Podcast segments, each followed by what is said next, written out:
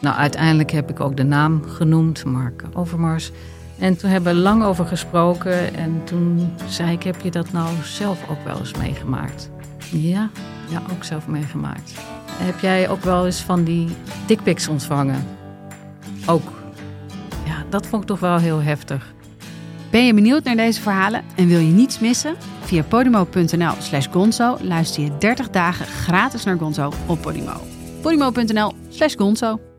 Hallo, ik ben Jaap Jansen. En die zagen een blad gaan met korenwijn. En ik maak met PG Kroeger En een half uur later weer een blad met korenwijn. een podcast Toen heeft het kabinet gezegd, dan stappen we op. waarin PG historische verhalen vertelt die ook veel zeggen over vandaag. Goed zitten zijn, dat is een first voor mij. En waarin leiders en echte deskundigen vertellen hoe het werkelijk toegaat in Den Haag en in Brussel. En dan weet je hoe dat afloopt. De grote landen domineren, de kleintjes die worden onder de voet gelopen. Betrouwbare bronnen. Het is waanzin. Hoe is het mogelijk? Twee keer per week in je favoriete podcast-app.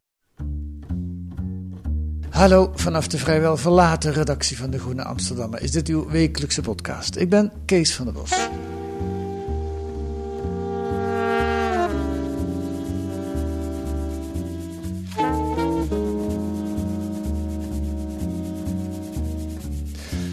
Bloed en honing.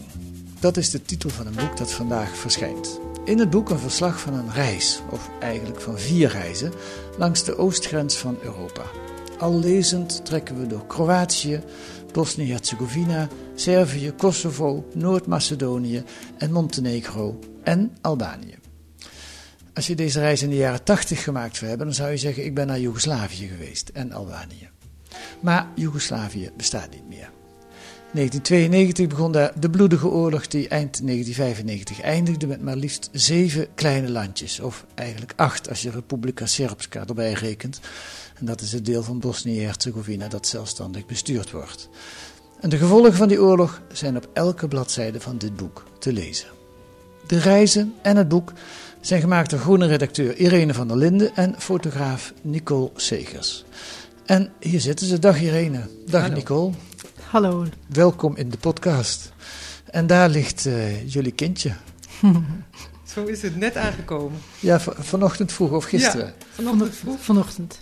Hoe is dat eigenlijk als je na al dat werk dan dit ziet? Het is een beetje onwerkelijk. Eh, want ik denk, we hebben nu ongeveer een half jaar echt aan de productie en het samenstellen van dit boek eh, gewerkt. En het, het zit heel complex en ingenieus in elkaar. En eh, ja, dat heeft ontzettend veel tijd gekost. En om dan ineens het in je handen te hebben, is een, eh, het mo- het moet nog een beetje landen. en het is ook, het is ook een, eh, een, een stevige baksteen, zoals Ja. het eh, heet. Ja, Dus dat, eh, prachtig. Voor uitgegeven harde kaft. En ik hoor dat jij vanochtend, Nicole, ook al om vijf uur maar weer begonnen bent met lezen. ja, Nog geen fouten ontdekt, mag ik hopen? nee, nog niet. Dat is natuurlijk altijd verschrikkelijk. Ja, dat dat is de nachtmerrie van eh, elke boekenmaker. Ja. Dat je dat in dat boek een fout ziet staan. Ja, ja, ja, maar dat is niet zo. Ehm dat is natuurlijk ook niet helemaal nieuw voor jullie, want het is het derde boek. Wat je ook, die andere twee heb je ook samen gemaakt, Ja. meen ik. Ja. Maar het is elke keer toch een, een, een enorme eh, geboorte, lijkt me. Ja, zeker. Een boek is natuurlijk altijd heel erg veel werk. Maar hier zijn we wel extreem lang mee bezig geweest. Want we zijn in 2012 begonnen met de eerste reis. Ja, Dus nu is het acht jaar later. nu is het acht jaar. Ja, acht jaar. Dat wil zeggen, in die acht jaar hebben jullie vier keer min of meer dezelfde reis gemaakt. Ja. En, Ja. niet, en eigenlijk, het was ook een reis, laten we dat ook maar meteen maar vermelden, eh, die geïnspireerd was op een eerder gemaakte reis in 1937. Ja. Vertel. Nou, da- daar is het eigenlijk allemaal mee begonnen. Dat we, ik, eh, een- ik kreeg een boek op mijn verjaardag van Nicole. Van, eh, oh, van Rebecca West. Ja. Eh, en Black Lamb and Grey Falcon heet het. En, zij is een Britse schrijfster en zij heeft in 1937 een reis door het toenmalig Koninkrijk Joegoslavië gemaakt. En voor in dat boek stond ook een prachtige kaart van haar route.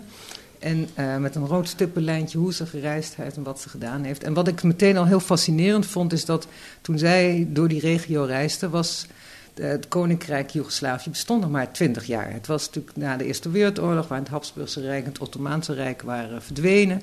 En daaruit was het Joegoslavië ontstaan. Ja. Dus al haar gesprekken en haar, haar, haar boek gaat eigenlijk juist over die eenwording en hoe die verschillende volkeren bij elkaar komen. Nou, en dat vond ik natuurlijk heel mooi, want nu is het twintig jaar nadat alles weer uit elkaar, of weer, nadat alles uit elkaar is gevallen en het nu allemaal kleine eigen landen zijn. En uh, nou, ik was het, dat maakte, maakte, dat maakte me meteen heel nieuwsgierig. Hm. Ja. Dus toen hebben we inderdaad met haar boek onder de arm zijn we gewoon op reis gegaan en gekeken van hoe is het om die reis nu te maken. En ook echt letterlijk haar reis te maken. Ja, ja het is ook een hele slimme journalistieke vorm. Want het geeft ook gelijk diepte aan jullie eigen ervaringen. Omdat je ze de hele tijd af kunt zetten tegen de ervaringen van haar. Wat je eigenlijk hoofdstuk begint ook bijna met uh, een stukje uit haar boek. Ja, en dat maakt geschiedenis ook heel erg levendig. Want ja. zij is natuurlijk eigenlijk net als wij zijn gewoon verslaggever, journalist. Zij reist daar en ze beschrijft ook wat zij ziet en met, met de gesprekken waar zij het over heeft. En het komt daardoor ook gewoon heel dichtbij. Je voelt eigenlijk als je haar boek leest nog het stof van het Ottomaanse Rijk wat net is verdwenen. En allemaal ze ontmoet mensen die daar gewoon nog in geleefd hebben en dat gewoon nog als een levendige uh, herinnering hebben. Ja. Ja. En dat, uh, ja, dat, dat maakt het heel fijn om die geschiedenis, die toch al complex is in dat gebied, uh, te beschrijven. Nou, dat kun je wel zeggen, ja. ik las ook ergens dat zij die reis, dus 1937 voor de Tweede Wereldoorlog, maakte uit een soort boosheid op Europa eigenlijk, die, die Hitler liet opkomen in Duitsland en er maar zo weinig tegen deed. Ja. Uh, en, en waarom gingen ze dan naar de Balkan, naar, naar Joegoslavië? Ja, omdat zij dacht van in die Balkan, daar is de Eerste Wereldoorlog begonnen. En dat was natuurlijk heel erg haar tijd, ze was toen begin twintig. Dat moeten we even uitleggen, denk ik, 1914, een aanslag in Sarajevo ja. door... Uh, Gravilo Princip. Ja, en oh, keizer Frans, of koning, wie, wie schoot die dood? Uh, van de weersomstuit ben ik het nu opeens. en zijn echtgenote Sophie, dat weet ik nog wel. Nou, in elk geval een, een, een, een Habsburgse... Uh, de kroonprins, ja, de kroonprins, van het Rijk. Dat was het. En, en dat was het begin, ja, dat deed de, de bal rollen, de aanleiding. Uh, het was natuurlijk niet de reden, maar de aanleiding voor de Eerste Wereldoorlog. In Sarajevo begonnen. Ja, oké, okay, maar ik onderbrak je. Ja, dat, het geeft helemaal niks. En toen dacht ze van, nou, er is nu weer zoveel spanning in Europa. En zij zag, voorzag toch wel ook al een nieuwe oorlog komen. En ze zag die spanningen en inderdaad de de appeasementpolitiek en had, dat er niks gebeurde aan de opmars van Hitler. En uh, toen dacht ze, ik wil er nu wel bij zijn. Het is mij toen overkomen, het heeft mijn hele leven bepaald, die oorlog. Maar nu wil ik getuige zijn en kijken wat er aan de hand is. En ze dacht, nou daar kan ik het vinden, want die Balkan, daar komt toch alle geschiedenissen van Europa, ballen zich daar samen. En daar wil ik begrijpen wat er gebeurt. Ja, en dat geeft alweer een mooie opstapje naar het nu. Want in feite proberen jullie het Europa van nu te begrijpen. Door ja, daar dat is eigenlijk wel het bijzondere aan uh, ja, de soort spiegel eigenlijk die wij ook als makers dan met Rebecca West hebben. Ja. In een heel andere tijd. En ja. Um, uh, ja, zoals je al zei, hebben we al twee eerdere boeken gemaakt. Toen um, uh, alle landen, Oost-Europese landen, samenkwamen met de rest van West-Europa in 2004 zijn we onze hele nieuwe uh, buitengrens afgereisd. Ja. En uh, toen um, Turkije ging onderhandelen met de uh, Europese Unie, zijn we daar gaan kijken en hebben we een jaar in Istanbul gezeten en daar een boek over gemaakt. En zo ontstond ook sowieso al, voordat dit kaartje er was, uh, een andere gedachte om, om echt een trilogie te maken over de grenzen van Europa. Met steeds een ander perspectief op het idee grens. Ja. En uh, werd al heel snel, hadden we al heel snel iets. Dat je, ja, de, de Balkan, dat is zo'n laatste hapje Europa. wat nog niet bij de Europese Unie is. Althans, toen de tijd. Ja. En nu voor een deel wel. Um, en uh, het is elke keer, en ook nu eigenlijk, was het zo'n mooie spiegel voor bleek voor uh, wat er op dit moment gewoon gaande is in Europa. Want als je, wij zijn in 2001 begonnen met uh, deze projecten doen en deze reizen te maken. En, en eigenlijk kun je zeggen dat het een soort moderne geschiedschrijving is. Uh, en, en gewoon ja, in die landen en in die grensgebieden zien hoe de Europese Unie zich eigenlijk ontwikkelt en wat er speelt. Ja. En uh, ja, op dit moment um, ja, speelt er in Europa een enorme polarisatie, uh, versnippering. Um, mensen die roepen het wij-zij-denken, mensen die het, het opkomend nationalisme.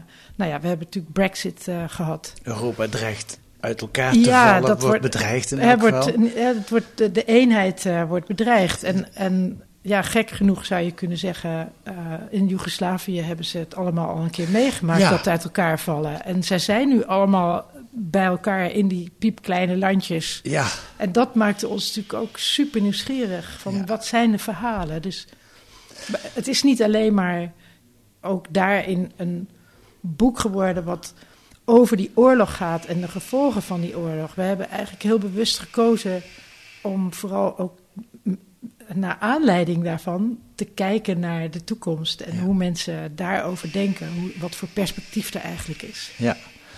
Op de achtergrond horen we wat bouwwerkzaamheden hier in Amsterdam. Maar dat, dat, dat eh, had ik eigenlijk voor het eind van het gesprek eh, gestaan, Nicole. Maar dat maakt Excuus. heel- nee, Nou, dat maakt kunnen we afronden. we gaan er gewoon op door. Want dat is wat er gebeurt als je jullie boek leest. Ik heb het nog niet helemaal gelezen, maar wel nou, misschien de helft. In elk geval komen we straks nog op uitgebreid het hoofdstuk over Bosnië-Herzegovina. Ehm, nou, ja, laat ik maar meteen de conclusie dan geven. Je kunt het beter niet doen, zou ik maar zeggen. Allemaal in, in je eigen identiteiten opsluiten en die kleine landjes maken. Want je wordt er heel erg verdrietig van. Als je, als je ziet hoe die landen er nu voor staan. Ja, dat kun je wel zeggen, ja. Ik ben in, in 1996, ja, 96 of 97, ben ik in Banja Luka geweest. De, de, de hoofdstad, geloof ik, van Republika Srpska. Ja. En was toen enorm aangedaan door de ellende die ik daar zag. En de uitzichtloosheid en jongeren die allemaal weggingen. En Ja. het feit is, jullie boek is weer een eerste hernieuwde kennismaking met dat gebied. En ik hoopte dat het wat beter zou zijn gegaan. Maar het, het, het dramatische is dat het eigenlijk nog steeds en, en even uitzichtloos is bijna. Ja, en dat is natuurlijk ook zo treurig. Het is toch bijna een kwart eeuw na de oorlog. Ja, Maar ehm, er er zijn natuurlijk allerlei redenen. Die, die, die, maar zo'n postconflictgebied is ook heel ingewikkeld. En vervolgens moesten die, al die kleine landjes alles zelf gaan opbouwen. Dus een hele natie opbouwen. Het kost natuurlijk veel. ja, En ook hadden ze te maken met dezelfde transitie die in Oost-Europa speelde van een communistisch eh, regime naar een kapitalistisch systeem. En in die oorlog is daar natuurlijk ook ontzettende roofbouw geweest en enorme corruptie. Dus, en, en het zijn toch landen waar niet heel snel in geïnvesteerd wordt, ook omdat die spanningen eigenlijk nog steeds niet allemaal over zijn. ja. Dus van buitenlanders komen ook niet heel snel, buitenlandse bedrijven. Nou, er is van alles te zeggen. En kleine landjes hebben ook wel echt een probleem. ja. Die zijn heel klein, iedereen kent elkaar. Je hebt een heel snelle neiging tot corruptie en cliëntelisme. En eh, nou, dat zie je daar ook wel. En ook gewoon natuurlijk, ja, je moet een democratie zomaar opbouwen. is ook niet makkelijk. Nee. Maar in ieder geval economisch gaat het slecht, politiek gaat het, gaat het vrij slecht. En eh, voor jongeren is het met name, eh, zijn vrij wanhopig wat dat Ja. betreft. Ja, wat mij wel aansprak was die Jasmin, die ook in het Groene artikel, dus deze week een voorpublicatie in de Groene, voorkomt. Eh, zijn woede, hij is boos op de generaties voor hem die het land Ja. kapot gemaakt hebben en hem nu opzadelen met dit, dit kutland. Nou, dat woord Ja. gebruikt hij dan nog net niet, maar wel rotland in elk geval. Ehm, dat kan ik me ontzettend goed voorstellen. Ja. En hij wil ook weg. Ja, hij Zoals- is 17 en hij is hierin opgegroeid. Ja, Ja, en wat is er nou voor hem voor toekomst mogelijk? ja. Eh, zijn, zijn, zijn grootmoeder was naar Nederland gevlucht, was daar maar gebleven. Zijn moeder was naar Zwitserland ja gevlucht. zijn Dat- ouders naar Zwitserland, Ja. daar is hij geboren. Dus hij Ja. is ook heel boos dat ze daar niet gebleven zijn. Ja, ja. En, eh, maar zijn zus is, dat, dat vind ik wel interessant. Hij heeft, zijn zus die, die, die wil wel graag blijven. ja, dat die, vond ik ook wel Die typisch. gelooft er toch in en die denkt van ja, maar wij gaan het als generatie anders doen. Is een paar jaar En, eh, ouder, ja. die studeert medicijnen. Ja, en die wil ook die corruptie binnen die medische wereld veranderen. Neemt zelf geen cadeautjes aan, expres. Ja. Zelfs als student al niet, omdat ze al bang is dat ze dan later eh, payback moet doen. Dus die, die denkt echt, ja, maar wij gaan het echt anders doen. Terwijl, ja, zij ko- ze wonen, komen uit Mostar en dat is een extreem verdeelde stad op dit moment. Ja, En ehm, waar ze dus ook zelfs naar een eigen universiteit moeten. Allebei de, wonen, de stad is verdeeld tussen Kroatische moslims en Ja, eh, de. Kroatische Bosni- Bosniërs en, eh, en, eh, en Bosniakken. ja, En het is echt alles is dat zelfs de energie- en toeleveringscentrales. de scholen, de telefoonmaatschappijen, alles is of Kroatisch of eh Bosniaks of Ja. eh, eh. Moslim, moslim. Ja. Eh, en dat leeft dan zogenaamd in één stad. Ja. Met die ene brug die we Ja. allemaal nog wel kennen, die verwoest was in de oorlog. En die is dan wel weer opgebouwd, hè, die brug. Ja. Maar verder zie je ook in Mostar, zie je ook uit jouw foto's, Nicole, maar nog steeds de, de rotzooi, de, de, de inslagen in de huizen. Voor een groot deel is dat allemaal nog gewoon te zien. Ja, dat klopt. En dat is op een bepaalde manier wel interessant. Want eh, in de, eerste reizen, de eerste reis die we maakten, vroeg ik me dat ook heel erg af hoe dat nou mogelijk was. En Waarom Eh, knappen ze het niet op? wanneer, waarom klappen ze niet op? Ik, het, ik ben uh, op een gegeven moment met mijn vader, die is 94 en die heeft uh, natuurlijk de Tweede Wereldoorlog heel bewust meegemaakt. Vroeg ik aan hem hoe. Hij komt uit Venlo, nou dat is helemaal plat gebombardeerd uh, in de Tweede Wereldoorlog. Hoe was dat eigenlijk toen? duurde dat ook twintig jaar eer dat, dat er de ene steen weer op de andere stond? En dat was natuurlijk niet zo. En nee. dat maakte ook dat ik me ging afvragen: wat is eigenlijk de betekenis van dat dit allemaal nog zo zichtbaar is. Ja. En een van de redenen waarom op veel, op, op echt, het is vaak wel op specifieke plekken waar, het, waar die oorlogssporen nog zo zichtbaar zijn. Oh ja? En dat is meestal op plekken waar toch die verdeeldheid um, ja, ook nog politiek uitgebuit wordt. Waar de ene groep tegen de andere wil zeggen: Kijk eens wat je mij hebt aangedaan. Het is ook een, een soort schreeuwen vanaf de muren. Uh, tegelijkertijd is het ook wellicht een vorm van erkenning uh, dat er een trauma is en dat er iets heel verschrikkelijks is gebeurd. Want als je bijvoorbeeld naar Dubrovnik gaat, waar uh, een levendig toerisme plaatsvindt, hè, dat is een soort Venetië. Nu, op dit moment. En dat is ook heel zwaar aangevallen geweest. En ja. daar is alles helemaal opgeknapt. En daar, want daar zijn die belangen, is er geen enkel belang om um, die verwoesting zichtbaar te houden. Is Dubrovnik niet zo verdeeld als Mostar? Het is helemaal niet verdeeld. Het is ook niet nee. verdeeld. En hoe komt dat? Is het etnisch gezuiverd? Nou, er wonen vooral Kroaten. En Altijd dat al. Ja, dat ja, is, ja. hoefde ja. niet meer gezuiverd te En worden. zij zijn, de stad is belegerd hè, vanuit, uh, Ja. door het Joegoslavische leger. En Ja. uh, Mont Montenegrijnen die kwamen vanaf de zee en dan kwamen de Serviërs kwamen van boven. Dus die is van buitenaf gebombardeerd. Maar het is niet een interne uh, verdeeldheid. Nee, nee. Dat is ook een ander ding wat me opviel. Uit, uit bijvoorbeeld waar het boek nee, niet mee begint, waar geloof ik het, nou ja, dat weet ik even, dat weten jullie vast waar dat is, die twee vissers. Die, uh, die, uh, Dal. Ja. Dal, die, die, aan de Donau en de grens met uh, Kroatië en Servië ja, is dat. en die zijn vissen, vissen aan het vangen, dat bindt uh, het dorp ook, iedereen vangt daar vissen en dan maak je vissoep van, dat bindt alle dorpen aan de Donau, dat is een mooi beeld, want dan hebben ze een jaarlijkse uh, vissoepwedstrijd. Hm. Maar die twee mannen die dat samen staan te doen, die kunnen eigenlijk niet goed praten over het verleden, want dan krijgen ze toch weer ruzie met elkaar. En dat is ook wel dramatisch. Er is nog niet, lijkt het, het begin van een verwerking van wat er allemaal gebeurd is. Nee, en dat maakt het natuurlijk ingewikkeld. En het is eigenlijk, komt ook omdat beide groepen nu eigen geschiedenis schrijven. En ook die eigen landen maken eigen geschiedenis. Dus die op eigen scholen weer verteld ja, wordt. Aan de, dus aan de, de Kroatische eigen... regering erkent ook nog een heleboel uh, uh, oorlogsmisdaden uit, uit die tijd niet. En die Kroatische kinderen krijgen hun eigen geschiedenislessen. Ja. Servische kinderen krijgen hele andere geschiedenislessen, krijgen hun visie op de geschiedenis. Ja. Maar ook de regeringen hebben dat natuurlijk dezelfde houding. Dus de, en er is, ja, nou ja, dat is dus eigenlijk gewoon, en dat zie je met name in Bosnië-Herzegovina natuurlijk heel sterk, ook in Srebrenica en uh, andere plekken in, uh, in uh, Republika Srpska.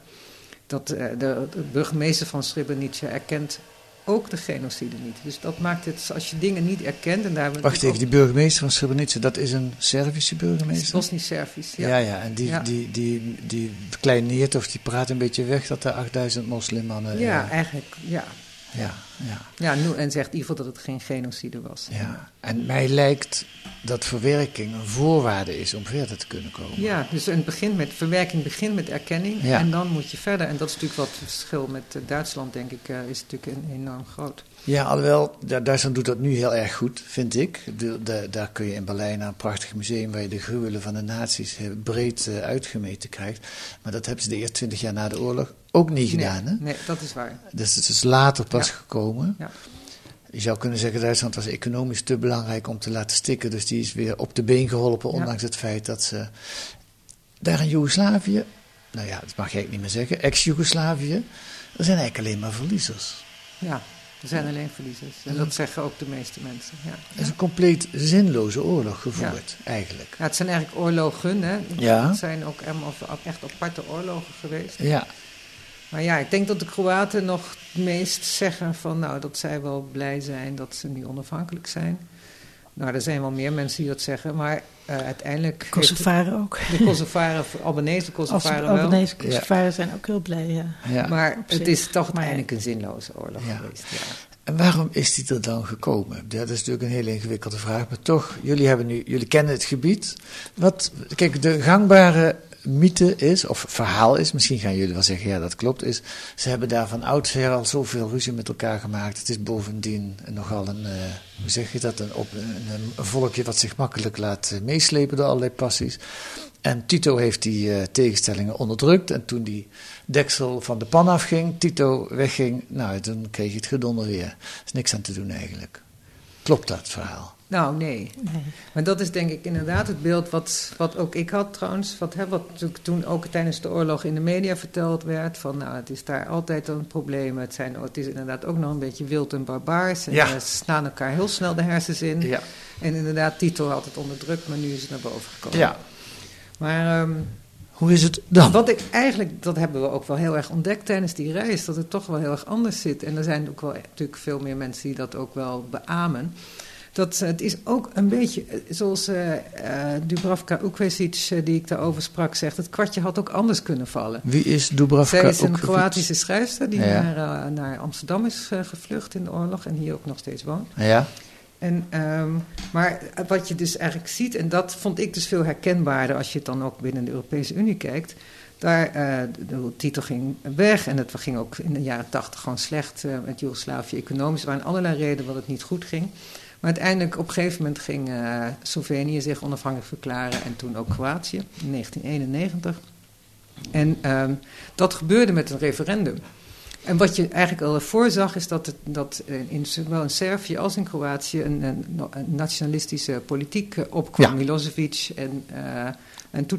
Ja. En, um, Politieke leiders die, die, echt... Die dat nationalisme uh, benadrukten de verschillen benadrukte. In plaats van hè, wat Tito deed, hij benadrukte de eenheid en de gelijk. Wat ze één hadden met elkaar, wat ze in ze gelijk waren. En deze nationalisten die gingen ook echt identiteitspolitiek voeren. Je zou het met moderne term populisten mogen noemen. Ja, zeker waren het ook. Ja. Maar die kwamen wel bovendrijven. Of grepen die op een ondemocratische manier de macht? Ik bedoel... Nee, maar ja, dat is natuurlijk hoe drijf je boven. Ja, die hebben ook gebruik gemaakt van, van het machtsvacuum wat uh, uiteindelijk uh, in Joegoslavië ontstond. Ja. En Milosevic die is daar een goed voorbeeld van.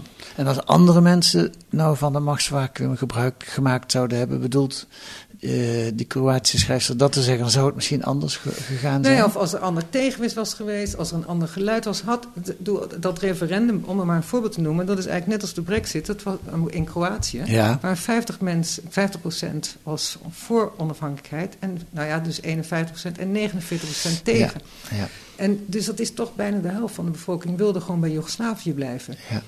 En um, ja, en dat, dat vond ik wel, daarin zie je ook, want het is helemaal niet zo dat echt iedereen daar zo onafhankelijk, graag onafhankelijk wilde worden. Maar het was ook maar 50-50. Ja.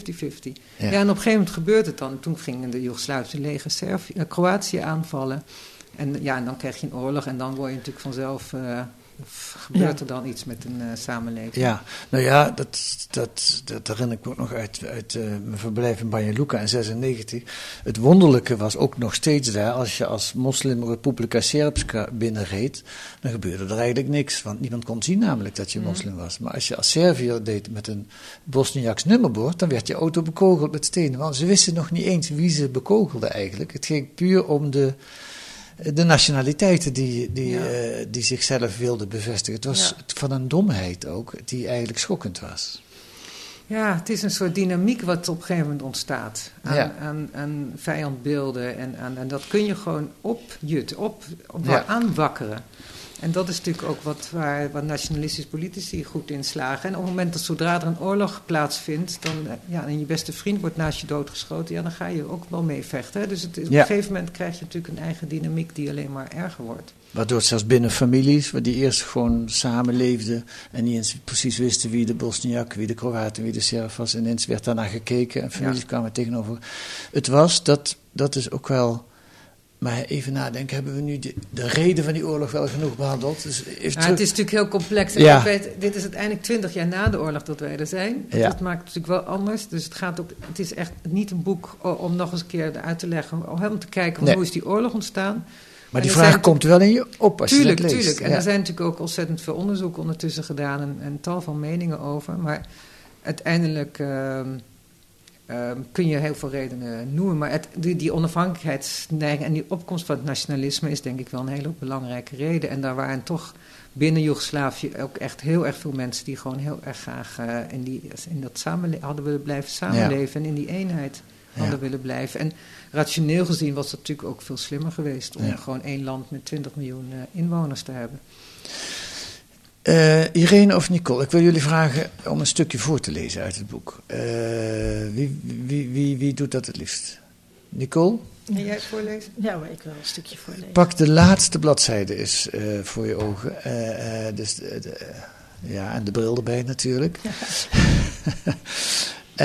en dan vijf alinea's van onderen. Die alinea die begint met het duurde even. Ik heb je niet voorbereid, dus ik, uh, je bent verexcuseerd als je uh, af en toe gaat stotteren. Maar probeer dat eens voor te lezen. Ik moet even met de microfoon. Ja, zet die dichtbij. Zo, ja. Zo'n dik boek. Het duurde even voordat we begrepen wat Goran en al die anderen ons probeerden te vertellen. Totdat we terugdachten aan onze eerdere reizen langs de oostgrens van Europa. Destijds was een van onze conclusies Europa is zo divers, er wonen mensen met zoveel verschillende geschiedenissen, etnische achtergronden, geloven, perspectieven. Juist dat is wat Europa is. We delen dit continent en daarmee ook veel van die geschiedenissen. Onze levens zijn hoe dan ook met elkaar verbonden. De laatste decennia proberen we binnen een Unie samen te leven met die verschillen. Daarin is de EU met Joegoslavië te vergelijken. Maar verschillen kunnen ook gebruikt worden om te polariseren. Wat in voormalig Joegoslavië is gebeurd, is daarom veel herkenbaarder dan we zouden willen. Het kan zo kapot zijn, zegt ook Jesenko, de historicus die we in Sarajevo spraken. Denk niet dat het niet gebeurt, dat er geen oorlog kan komen. Dat is wat Biljana en ik hier hebben gezien. De wereld waarin je leeft, die je gewoon vindt, kan in één klap voorbij zijn. Niemand gelooft het, wij ook niet, maar het is toch gebeurd. De stemmen van mensen zoals Jesenko en Biljana, de tweelingbroers Nihat en Sehat in Sarajevo, de beide wetenschappers in Zagreb, Sedanja in Dubrovnik, Jasmin in Mostar, Goran in Skopje, Dusan in Belgrado, Gojko in Plav, degenen die zichzelf Joegoslaaf noemen, die willen samenleven in diversiteit, lijken zwakker, stiller, onmachtiger. Maar niets is minder waar. Zij zijn de kanarie in de Europese kolenmijn. Dankjewel. Dat geeft aan waar we het over hadden, dat Joegoslavië als het ware een soort. Laat het niet ons voorland worden in Europa. Hè. Europa dreigt misschien ook uit elkaar te vallen. Nou, in ex-Joegoslavië kun je zien waar dat toe kan leiden. Nou, het geeft. Oh, sorry, ik nee, nee. je. Nou, nee, ja. wat ik wil vragen is: wat bedoel je met die kanarie in die kolenmijn op het eind? nou, de, uh, ik weet niet meteen of dit het antwoord is, maar dan vult iedereen het wel aan. Maar. Uh, um, Kijk, wat hier ook gezegd wordt, is. Uh, um, waar we het net over hadden, dat, het, dat je niet kan denken: de Balkan, dat, dat is. Uh, daar vliegen ze elkaar uh, zo makkelijk in de haren. Ja. Dat kun je helemaal niet zeggen. het, kan, het kan overal gebeuren. Je kan, het, je kan die sentimenten mobiliseren. Nou, dat heeft Irene net proberen uit te leggen. En dat zegt Jesenko hier eigenlijk ook. Dat het is gewoon mogelijk dat het kapot gaat. En voor, voor hem is dat ook echt. En uh, zijn vrouw heet dus Biljana. Dat is ja. de Biljana die hier in dit stukje optreedt. Ook zo geweest. Zij hebben tot op het moment. Uh, zij wonen in Sarajevo. En tot op het moment dat het Servische leger al uh, bij de Holiday Inn. wat later de Sniper Alley is gaan heten, stond.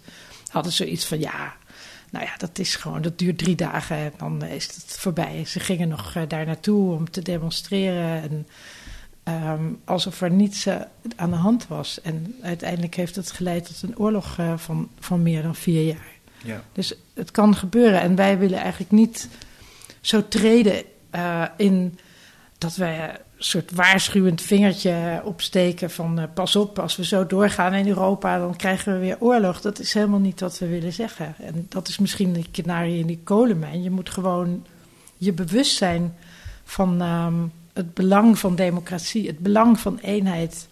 Um, en dat eigenlijk veel meer benoemen dan, dan het steeds te hebben over die verschillen. Misschien moet u even uitleggen wat de kanarie in de kolenmijn ook weer deed. Dat was mijnwerkers die namen de kanarie in een kootje mee naar Ja. beneden. Om dan, als dan, ik denk koolmonoxide in elk geval een giftig gas vrijkwam, dan ging die kanarie eh, op zijn rug liggen. En dan wisten de mijnwerkers dat ze naar boven moesten gaan. snel weg. Hij geen- zo'n kanarie gaat dan heel snel dood. Ja, En dan weet je dan eh, als mens dat je ook snel weg moet wezen. ja. En eh, ik snapte het niet helemaal. Het beeld, die Jasmin, die, die zit er ook bij, bij die kanaries, zou ik maar zeggen. Die, die we net in het begin noemden, die jongen die van 17, die zo boos is op. Eh, hoe, hoe, hoe, hoe bedoel je dat dat... dat Nou, ik bedoel ermee te zeggen dat op het moment dat alle de mensen die, die, eh, willen, die, die, die willen samenleven en die eenheid wel zoeken. En je kan heel goed samenleven met diversiteit. Hè? Je hoeft niet allemaal hetzelfde te worden, maar als je wel daarop, dat daar wil, voor wil strijden en daarvoor wil gaan, als die uiteindelijk op met die potjes omhoog liggen, dan eh, ben je wel heel ver met de samenleving. Goed, ik, ik ben het met je eens, eh, Nicole, wat jij net zei. Jullie peperen het niet in, maar het, van de andere kant spat het wel van elke bladzijde. Het, absoluut, het is onvermijdelijk. ja, het, zo, leest het meer. Nou ja, dat is natuurlijk, om nog heel even terug te komen op dat begin, dat beeld van die barbaren die daar zitten en al van eeuwenlang hè, het hoofd inslaan. Dat is een beeld wat trouwens pas met de Balkanoorlogen begin 20e eeuw ontstaan is in, in het Westen. Over Jo- de, de Balkan, Joegoslavië. Dat bestond daarvoor ook helemaal niet. Maar daarmee lijkt het net alsof het ander type mensen zijn. Ja, En dat het, dat het ook heel ver van je afkomt. En dat is natuurlijk, dat is ook iets wat we wel bestrijden. En waar je Ja. ook gewoon, dat is natuurlijk ook gewoon onzin. Het zijn Ja. gewoon mensen en ons kan precies hetzelfde overkomen. Maar dat hebben we wel geprobeerd, hè, ondanks eh, ehm, dat het misschien geen optimistisch eh, boek is geworden. eh, we- ja, naar voren willen brengen. Daarom, het, het, het hele boek bestaat eigenlijk alleen maar uit ontmoetingen met mensen. En ja, mensen hebben twee kanten. Dat, ze, ze proberen ook altijd een manier te vinden om hun leven weer vorm te geven en nieuwe initiatieven te ontplooien. Er gebeuren natuurlijk ook mooie dingen. Ja, En eh, ja, die, dat hele kleine beetje hoop is er natuurlijk ook. het zijn toch een soort bloemetjes die door het asfalt eh, Ja, zoiets, ja. groeien. Ja, Waarom heet het eigenlijk bloed en honing? Ehm, ja dat is, komt van eh, een van de hoofdpersonen die we hebben ontmoet eh, in ehm, eh, Macedonië, in Tetevo. Tetevo ligt in het Albanese deel van Macedonië, want ook Macedonië is heel verdeeld. Ja, dat als heel belangrijk, al die identiteiten. die De Macedoniërs zijn eh, heel erg bezig met de Macedonische identiteit. Ze Ja. zijn, eh, hangen het orthodoxe geloof aan, maar er woont ook een gigantisch grote groep Albanezen die het moslimgeloof aanhangen. Althans, in, in Macedonië is dat zo. Of Noord-Macedonië moet ik nu zeggen. Ja, En Alja, die, eh, daar he- hebben we een tijdje mee opgetrokken. Die, die eh, was student eh, in Tetovo. En zij vertelde op een gegeven moment dat Balkan, dat bal en kan, dat komt volgens haar uit het Turks. En bal, dat is honing en kan is bloed. ah, En zij zegt, wij zijn het land van bloed en honing. En de Ja. Turken noemden ons zo vroeger omdat wij en heel erg eh, ja, honingzoet waren. hè. We waren heel sociaal en heel gastvrij. Je kan bij ons altijd eten, eten en brood krijgen als je hier komt. en het bloed. Maar we hebben bloed, we kunnen ook goed vechten. En de Turken gebruikten hen ook vaak hè, voor het vechten. Net als de Habsburgers trouwens andersom deden. Ah, En waren- voor ons was het een mooie metafoor voor ja, wat ik eigenlijk net ook wilde zeggen. Dat, er, dat, dat eh, ja, pijn en vreugde en geluk eh, bij elkaar horen. Dat Ja. het een niet zonder het ander bestaat. En dat zie je ook heel mooi, eh, denk ik wel, ehm, als je daar reist. Goed, lees dit boek eh, en kijk er ook vooral naar. Nog even dat, wat- had Rebecca West had hij ook een fotograaf bij zich? Of Nou, die- nee, haar man maakte wel van die exotische plaatjes. Er staan er een paar van in haar eerste druk. Ja. maar ehm, eh, nee, zeker niet. En dat is natuurlijk iets eh, wat dan ook weer specifiek is aan hoe Irene en ik werken. Dat we echt proberen eh, fotografie, of documentaire fotografie en literaire non-fictie op zo'n manier bij elkaar te brengen. Dat het eigenlijk één verhaal wordt. Het is ook, ehm, zo is het hele boek ook opgebouwd. En ehm, ik heb wel natuurlijk ook naar West gekeken. ja. En zij, wat ik er heel bijzonder aan vind aan haar boek, ik kijk er dan weer anders naar dan Irene. Ze heeft veel landschapsbeschrijvingen. Ze kan eindeloos uit, pagina's lang uitweiden over plekken waar ze komt. Ja. En eh, het mooie is dat wij ook op die plekken staan. En er zijn momenten dat het er gewoon precies zo uitziet zoals zij het het heeft meegemaakt. En dat heb ik in zwart-wit beelden door het boek heen uh, willen verbeelden. En ook kleurenbeelden, het zijn niet alleen zwart-wit. Zeker, er staan 225 foto's, foto's in het boek. Er zijn er maar een paar in zwart-wit. En wat horen we? Dit is uh, Damir, Damir Imamovic. Dat is een uh, Sevda-zanger. Die hebben we ontmoet in Sarajevo. En uh, ja, is... dit is wel, als je dit opzet, dan, dan zit ik in de auto. Want dat stond eigenlijk de hele reis op. Nou, laten we hem even voluit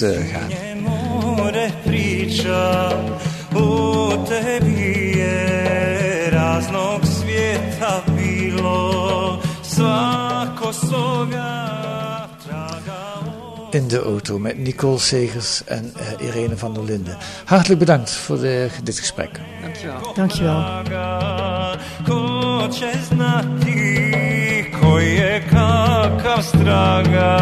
Dat kunt u lezen deze week in de Groene Amsterdammer. En verder in deze Groene een profiel van David Attenborough, de beroemdste zooloog ter wereld, met die prachtige stem. Hij spreekt zich op zijn 94ste eindelijk uit als klimaatactivist. Kijk, op je oude dag nog. En twee opmerkelijke onderzoeken Allereerst de Fishroll Files, de Fishrot Files. Uit deze uitgelekte documenten blijkt dat de Nederlandse visgigant Parlevliet en Van der Pas betrokken is bij een internationale visfraude. En daarnaast souvenirs met een luchtje. Een zakenman koopt tijdens de coronacrisis tal van slechtlopende souvenirwinkels op in het centrum van Amsterdam. Waarom doet hij dat? Dat kunt u lezen deze week in De Groene met een abonnement of een proefabonnement. Ga dan naar groene.nl. Daar, daar, wordt het allemaal uitgelegd hoe u drie maanden de groene kunt krijgen voor 30 euro. U kunt reageren op deze podcast via de mail podcast.groene.nl. U kunt intussen ook eh, sterren geven in uw podcast-app of een korte recensie schrijven. Daar krijgen we weer meer luisteraars door. Volgende week zijn we er weer met analyses en achtergronden bij het nieuws in deze podcast van de Groene Amsterdammer. Dan gaat het vast over de Amerikaanse verkiezingen. En deze week werd die podcast gemaakt door Anda Silva en Kees van der Bos. De muziek is deze keer, mogen jullie zeggen wie dat, wie dat ook weer was? Damir Imamovic. En hij zingt? Sefta muziek. Ja. Sefta Linkas. Sefdalinka is het woord voor het soort lied wat hij zingt tegenwoordig. David Imamovic. Imamovic. Imamovic uit Sarajevo.